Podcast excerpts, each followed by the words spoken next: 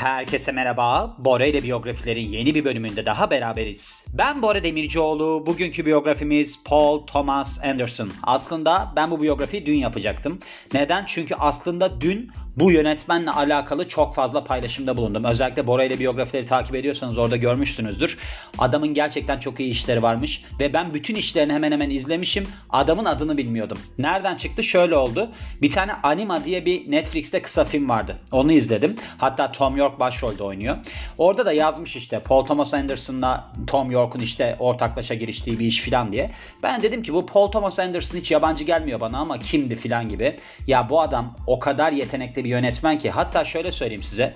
Bence bu hikayeden çoğumuz dersler çıkarabiliriz. Bir kere şu insanın kendine güvenmesiyle alakalı olarak ders çıkarabiliriz. Çünkü bu adamın mesela yönetmenlik dışında herhangi bir planı olmamış. O kadar eminmiş ki ben kesin demiş iyi bir yönetmen olurum ve onun üzerine gitmiş. Onun haricinde terslikler yaşamış yine yılmamış. Bakın ben antrenörüm normalde. Size hep söylüyorum bunu. Şimdi benim de böyle bir kafam vardı. Ben 17 yaşında başlamıştım ki ben 13 yaşında filan aslında bu sporla sporla çok ilgili olmama rağmen kilolu bir çocuktum. Başladığımda dedim ki ben bu işten dedim para da kazanabilirim. Çünkü ben bu işi yapmayı çok seviyorum. Ben Şirinler izlerdim. Şirinlerde güçlü Şirin vardı işte böyle bir taşlar maçlar bir şeyler kaldırırdı. Ben de onun gibi olmak isterdim. Yani insan aslında çocukken kendinin ne olması gerektiğini biliyor da yönlendirmeler falan kendi içerisinde çok önemli rol oynuyor. Bir de ailenin aslında desteği derken şöyle bir desteği gerekiyor. Finansal desteği gerekiyor. Yani siz eğer ki böyle bir iki yakanızı bir araya getiremiyorsanız bilmem ne olamıyorsanız çok da şanslı olamıyorsunuz devamında diye düşünüyorum. Şimdi Paul Thomas Anderson'a gelirsek kendisi 26 Haziran 1970 doğumlu. Yengeç burcu. Şimdi önceden olsaydı Yengeç burcu ile alakalı şöyle derdim. Bu işte çok salya sümük bir burçtur. Çok ağlarsızlar filan. Artık burçlarla ilgili konuşmayı bıraktım. Hayat bana burçlarla ilgili ön yargılı olmamayı öğretti. Neden? Çünkü ben de bir akrep burcu olarak salya sümük olabiliyormuşum. Onu anladım son zamanlarda. Onun haricinde mesela ikizler burcunu hiç sevmezdim. İkizler burcunun 10 numara bir burç olduğunu anladım. Mesela çok yakınımdaki insanlar hep ikizler burcu. O yüzden artık burçlara inanmıyorum. Ha, genel bir karakter olarak belki olabilir burçlar. Hani bakışları makışları o tam akrep gibi filan dersiniz ya. Oradan belki bir şeyler olabilir. Ama ruh hali bilmem nesi zaten onların var ya yok retroya giriyor yok bilmem ne oluyor. O durumlarda da değişebiliyor. Onun için genel bir kanıya varmak zor. Ona karar verdim. Şimdi gelelim.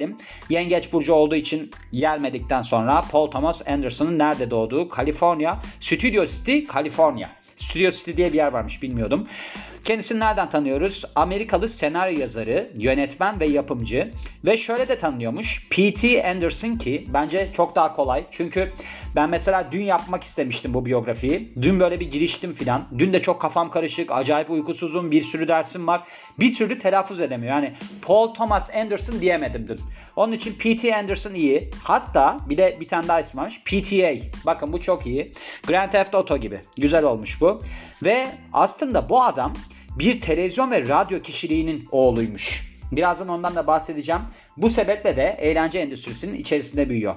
Babasıyla son derece iyi bir ilişkisi var ki aslında bu film yapımı ile ilgili olarak ilhamı da babasından alıyor. 8 yaşındayken de ilk filmini çekiyor. Çok acayip bir durum gerçekten. Yani bence 8 yaşındayken film çekmek o zaman için çok enteresan bir durum yani. Hani şimdi olur adam telefonunu verir çocuk da bir şey çeker derler ki o bizim çocuk var ya üstün zekalı. Bizim çocuk üstün zekalı ya bir filmler çekiyor inanamazsın filan diye anlatabilirler.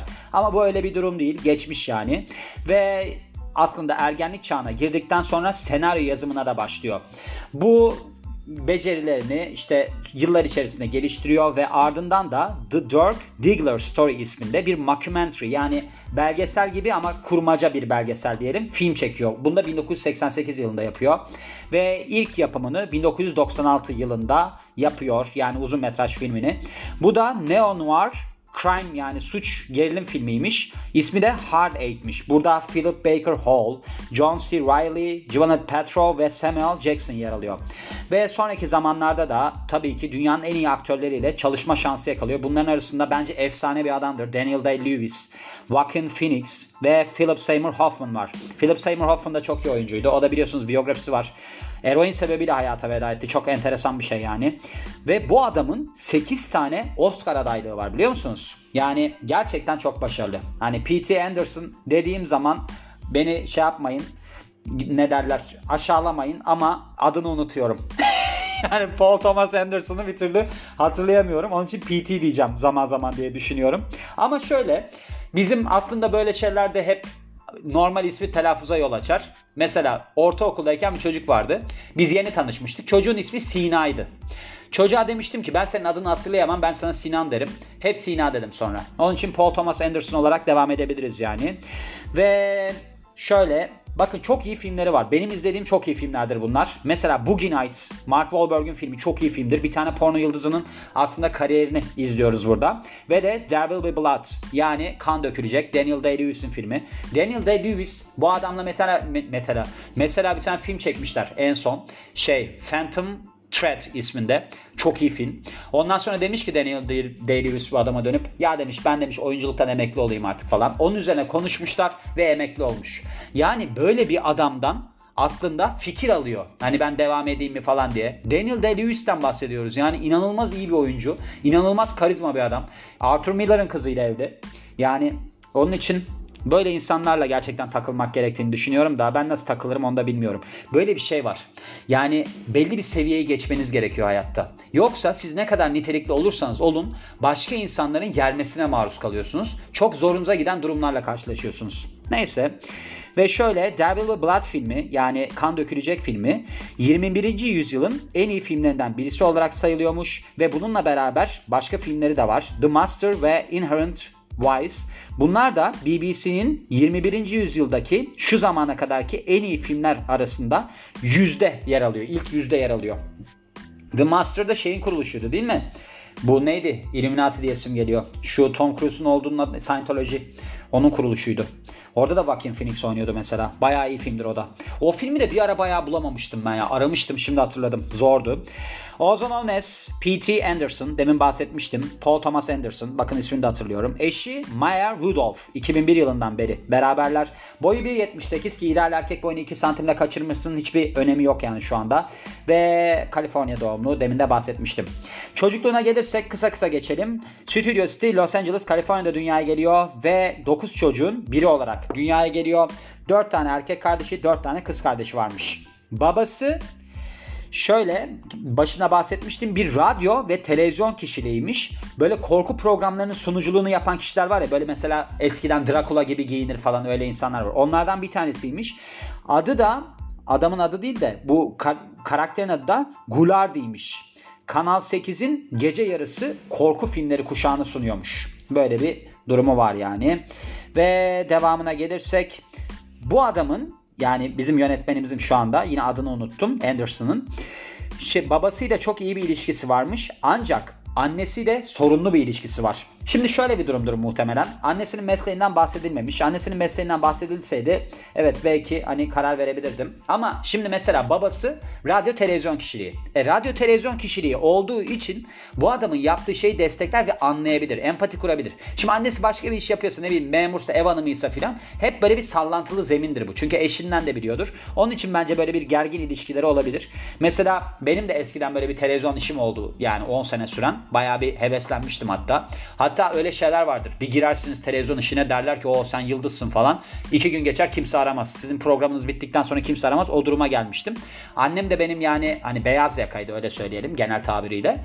O hep beni böyle şey derdi. Bak bu işten bir şey çıkmaz. Yani geri durdurtmaya çalışırdı. Haklıymış aslında bir noktada ama o da mesela geçmişte bana oğlum iş hayatında giyersin deyip böyle taş gibi ayakkabılar giydirirdi. Ben ansiyonör oldum devamında. Çok da haklı değilmiş.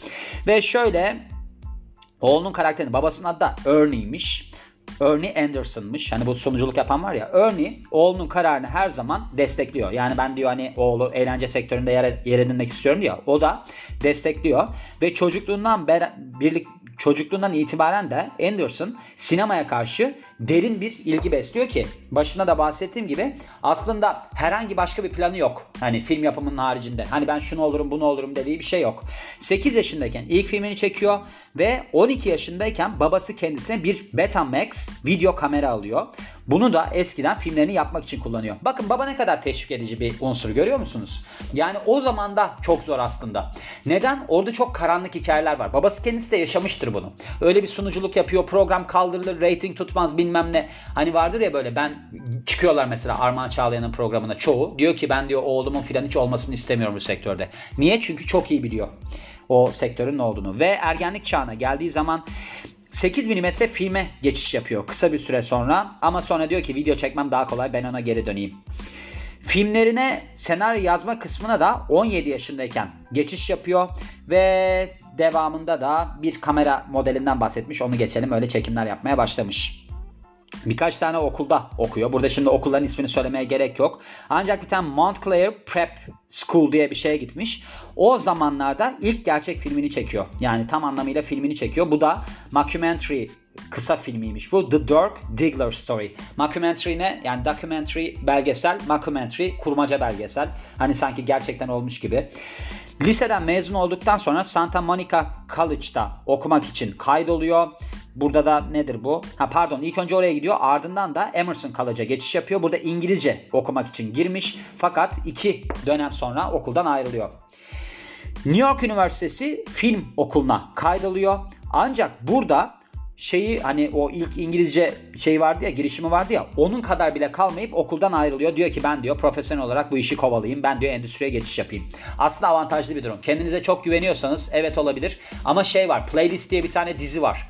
Netflix'te izlediniz mi bilmiyorum. Bu Spotify'ın kuruluş hikayesi. Mesela Bence o da artı olmuş. Adam ilk başta bu Spotify'ın kurucusu ilk başta şeye girmek istiyor. Google'a girmek istiyor. Google ona mektup yolluyor. Sizin üniversite dereceniz olmadığı için kabul edemiyoruz diye. O da onun üzerine Spotify'ı kuruyor. Mesela bu adam da böyle bir belki de hani okulda kariyeri mariyeri olsaydı çok da riske atamayacaktı kendini ama şimdi bırakmış kendini okyanusa. Ve işte endüstride de pek çok filmde, videoda, işte şeyde, oyun gösterilerinde falan yer alıyor. Hem Los Angeles'ta hem de New York'ta olarak iki bölüm halinde. Görüyorsunuz yani bazı insanların böyle şeyleri vardır. Şu anda ne oldu biliyor musunuz? Yani çok acayip şeylerle uğraşıyorum. Şey dondu. Telefonun ekranı dondu. Telefonun ekranı donduğu için ben bunu yapamıyorum ama şu anda şeyi söylemek istiyorum. Mesela bu adamın bir tane filmi vardı. Manolya adında. Ve bu film gerçekten çok başarılı olmuştu. Benim gözümde çok başarılı olmuştu. O zamanlar şöyle 99 yılıydı ve 99 yılındayken aslında Amerikan Güzeli diye bir filme gitmiştim ben. Amerikan Güzeli'ni izlediniz mi bilmiyorum. Çok iyi bir filmdir. Amerikan Güzeli'ni izlediğimde dedim ki ya ne kadar iyi bir film. Oradaki kıza da hemen hemen aşık oldum denilebilir filan. Sonra ben o aynı sene 99 yılıydı işte şeye gittim. Manolya'ya gittim. Manolya çok karışık bir film olarak geldi bana. Dedim ki ya dedim ben bu filmle ilgili olarak hani ne yapacağım hiç anlatacak bir şeyim yok. Çok bunaldım falan gibi düşünmüştüm. Sonra yıllar geçti ve ben şu anda düşünüyorum diyorum ki ya gerçekten ne kadar iyi bir film. Mesela Tom Cruise'un orada saçları bile çok güzel. Yani bir insanın orada saçlarını bile güzel yapar mı? Bence yönetmenin işi mesela bu. Hani gidiyor orada saça bakıyor, adamın tarzı nasıl olması gerekiyor. Bir, bir noktada şey gibi oluyor. Image maker falan oluyor ya. Bence öyle bir role de bürünüyor. Yani çünkü kendi filminde oynatacaksın ve devamında ne yapacağına, nasıl insanlar görmene sen karar veriyorsun. Zaten orada mesela Tom Cruise falan da ödül almıştı diye hatırlıyorum. Ve devamına gelirsek sizi oyaladıktan sonra The Dirk Diggler Story'den sonra Paul Thomas Anderson kısa filmler yapmaya devam ediyor. Ve burada bir tane kısa film yapmış. Cigarettes and Coffee isminde. Bu da 93 yılında yayınlanmış. Burada başrolde Philip Baker Hall yer alıyor. Ve de böyle bir 20 dolar üzerinden kurulu bir hikayeymiş. 93 yılının kısa film, Sundance kısa film programına seçiliyor bu film. Ve şöyle olmuş. 94 Sundance feature film programına davet edilmiş. Yani uzun metraj film programına davet davet edilmiş ve burada demiş ki ben demiş hani kısa filmim var ya Cigarettes and Coffee. Onun uzun metrajını çekmek istiyorum. Çok hoşuma giderdi bunu çekmek demiş. Ve devamına gelirsek bu hani Sundance Feature yani uzun metraj film programına dahil oluyor ya. Burada bir anlaşma imzalıyor. Risher Entertainment'la. Böyle bir film yapım firması anladığım kadarıyla. Bunu imzaladıktan sonra da Sydney ismindeki ilk uzun metraj filmini çekiyor. Her ne kadar bu proje bir kabusla da sonuçlansa şöyle sonuçlanmış hatta bu yapım firması bu adamın filmini post production'dan sonra bir daha montajlamış. Beğenmemişler bir daha montajlamışlar. Ardından projeden kovmuşlar ve aslında kendi versiyonunu yayınlayamamış. Ama tabii ki adam mücadeleyi bırakmamış. 96 yılında demiş ki benim bu yaptığım Sydney filmi Cannes Film Festivali'nde gösterilsin istiyorum ve bende orijinal hali var. Sonra diyorlar ki tamam sen bunu yayınlayabilirsin ama şöyle bunu yayınlayabilmen için filmin adını değiştirmen lazım. Onun için filmin adı hani Sydney'di ya Hard Eight olarak değiştiriliyor ve 96 yılında yayınlanıyor. Tabii ki genç bir insan o zamanlarda Los Angeles'ta yaşayan ve bu sebeple de bu adult film endüstri yani porno film sektörüne ilgi duymaya başlıyor. Bir tane film yazmış. The Dirk Diggler Story isminde. Bu da bir tane porno yıldızının hikayesiymiş. John Holmes adında. Bu adamın da 33 santimlik bir cinsel organı varmış. Yani evet. Ve ardından da bunun devamı niteliğinde bir film daha çekiyor. Boogie Nights isminde. Burada da aslında şey yer alıyordu. Ben başında bahsetmiştim zannedersem. Mark Wahlberg yer alıyordu. Çok iyi bir filmdir bu. Bunu izlemenizi tavsiye ederim. Burada galiba bu adamın adı hani demin The Dirk Diggler Story diyor ya. Dirk Diggler olabilir biliyor musunuz? Dirk diye hatırladım şimdi adamın adını. Galiba onun filmi olabilir. Ona bir bakacağım devamında. Bilmiyorum ama olabilir yani. Aslında film bu çektiği hani Boogie Nights filmi sadece kendisini başarılı hale getirmiyor. Bununla beraber pek çok ismi de yıldız haline getiriyor. Mesela Mark Wahlberg, Julian Moore gibi. Ve de 70.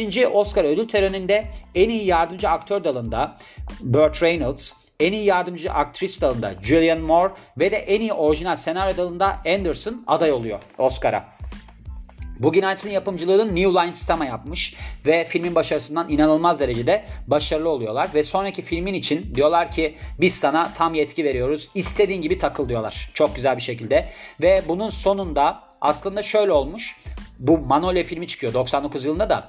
Şöyle oluyor. Anderson diyor ki ben diyor son derece diyor böyle hani küçük çaplı bir film yapayım. Sonra Manolya'yı yapıyor. Çünkü filmi yazmaya başladığında sürekli olarak gelişmiş senaryo. Çok güzel bir filmdir. İzlemenizi tavsiye ederim. Demin hani sizi oyalamak için bir bölüm ekledim ya. Hani orada Manolya'yı anlattım ya size.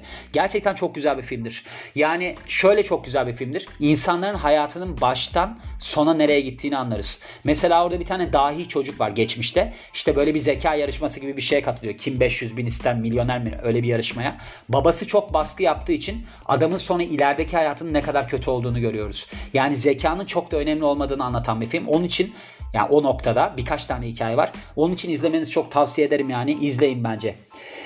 Ve burada aslında yine pek çok kişi yer alıyor. Bunların arasında Jeremy Blackman, Tom Cruise, Philip Seymour Hoffman, William H. Macy, Alfred Molina, Julian Moore, John C. Reilly var. Ve tabii ki hem oyunculuk hem yönetim hem hikaye anlatma hem de soundtrack olarak inanılmaz derecede başarılı oluyor film. Hatta Oscar'da Tom Cruise'a en iyi yardımcı aktör dalında bir adaylık getiriyor. Ve de şey kazanmış, altın ayı kazanmış Berlin International Film Festivali'nde. Ayrıca Anderson da en iyi orijinal senaryo dalında Oscar'a aday oluyor filmde. Bundan demin bahsetmemiş miydi? Sanki demin bahsettiği gibi hatırladım.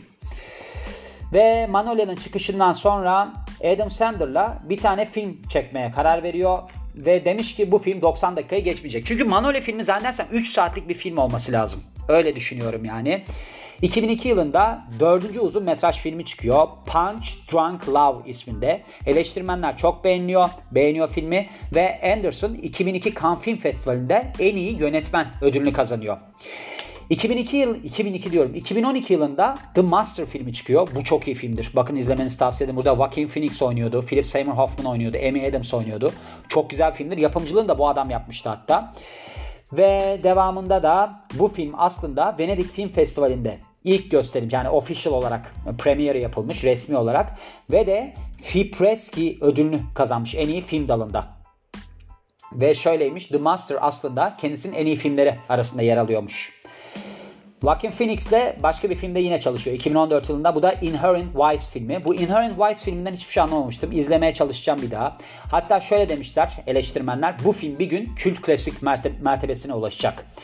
2014 yılında Daniel Day-Lewis ile bir ortaklığa girişiyorlar ve Phantom Threat filmi ortaya çıkıyor. Bu da bir dram filmi aslında dönem draması filmi. Çok iyi bir filmdir. Böyle bir moda evinin sahibi bu şey Daniel Day-Lewis. Bir kadına ilgi duymaya başlıyor. Kadınla ilişkileri falan sonu çok sürprizlidir. Bu filmin sonucunda hem Anderson hem de Daniel Day-Lewis Oscar adaylığı kazanıyor. En iyi yönetmen ve de en iyi aktör dallarında sırayla. Aynı zamanda film en iyi film Oscar'ına da aday oluyor. Ve devamına gelirsek kariyeri boyunca aslında pek çok müzik videosu da çekmiş ve bununla beraber kısa filmlerde de yönetmenlik yapıyor. 2000 yılında Ben Affleck'le beraber Saturday Night Live için bir ortaklığa girişiyor. Bu bir tane bölünmüş. Adı da SNL Fanatic'miş. Ve 70 dakikalık bir oyun ortaya koymuş. Largo tiyatrosunda 2008 yılında 70 dakikalık söyledim bilmiyorum ama bunu da Maya Rudolph'un başrolde olduğu bir oyun olarak tercih etmiş. Bu da Maya Rudolph da kendisinin eşi aslında. Paul Thomas Anderson'ın büyük işlerine bakarsak 5. uzun metraj filmi olan There Will Be Blood kan dökülecek. Bu bir romana dayanıyordu biliyorsunuz. Upton Sinclair'ın romanına dayanıyordu Oil isminde. Oradan esinleniyor. Çok başarılı oluyor tabii ki. Başrolde işte Daniel Day-Lewis, Paula Dano, Kevin J. O'Connor ve Ciaran Hinds yer alıyor. Bu 19. yüzyıl işte sonları 20. yüzyıl başlarında falan geçen bir aslında adamın böyle bir hırsını anlatan bir filmdi. Film 25 milyon bütçesiyle 76.2 milyon dolarlık şey yapmış. Gişe başarısı elde etmiş.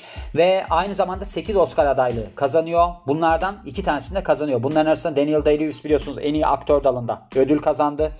Ve de Anderson en iyi yönetmen dalında aday oluyor. Ve de en iyi adapte senaryo ödülünde aday oluyor. Ve devamına gelirsek kişisel yaşamına geliyoruz. Şöyle önceden Fiona Apple'la bir ilişkisi olmuş. Ben bilmiyordum Fiona Apple'la ilişkisi olduğunu. Size bir şey söyleyeyim mi? Şu anda yani ekran kapanıyor, ekran tekrar açılıyor, bir şeyler oluyor. O kadar zorlandım ki bu biyografide. Sürekli birkaç tane mesela bir tablete geçtim, bir telefondan gittim falan. Duruyor muruyor bir şeyler yapıyor. Çok sorunluydu. Kısacası şarkıcı söz yazarı ya da piyanist Fiona Apple'la önceden bir ilişkisi oluyor. 2001 yılında aktris, komedyen ve de bu Saturday Night Live'da yer almış birisiymiş. Maya Rudolph'la ilişkisi başlıyor. İlk çocukları kız olmuş bu da. Pearl Minnie Anderson 15 Ekim 2005'te dünyaya geliyor. İkinci kızları Lucille Anderson ise 6 Kasım 2009'da dünyaya geliyor. 3 Temmuz 2011'de Üçüncü çocukları dünyaya gelmiş. Bu erkek bir çocuk. Jack Anderson ve de dördüncü çocukları Minnie Aida Anderson da 1 Ağustos 2013'te dünyaya geliyor ve San Fernando Valley'de vadisinde yaşıyormuş aile. Çok sorunlu bir biyografiydi gerçekten. Bu kadar zorlandığım ilk defa oldu. Neden oldu? Sürekli işte bir telefondan yapmaya çalıştım. Telefon dondu. Ondan sonra geçtim. Dedim tabletten yapayım. Tablet dondu. Tablet tekrar sayfayı yeni yükle falan dedi. Umarım aralarda çok sorun olmamıştır ama bu adamı gerçekten de yapmayı çok istedim. Onun için de yaptığım için mutluyum diyorum ve bu biyografinin de sonuna geliyorum. Beni dinlediğiniz için çok teşekkür ederim. Ben Bora Demircioğlu. Yeni bir biyografide görüşmek üzere. Hoşçakalın.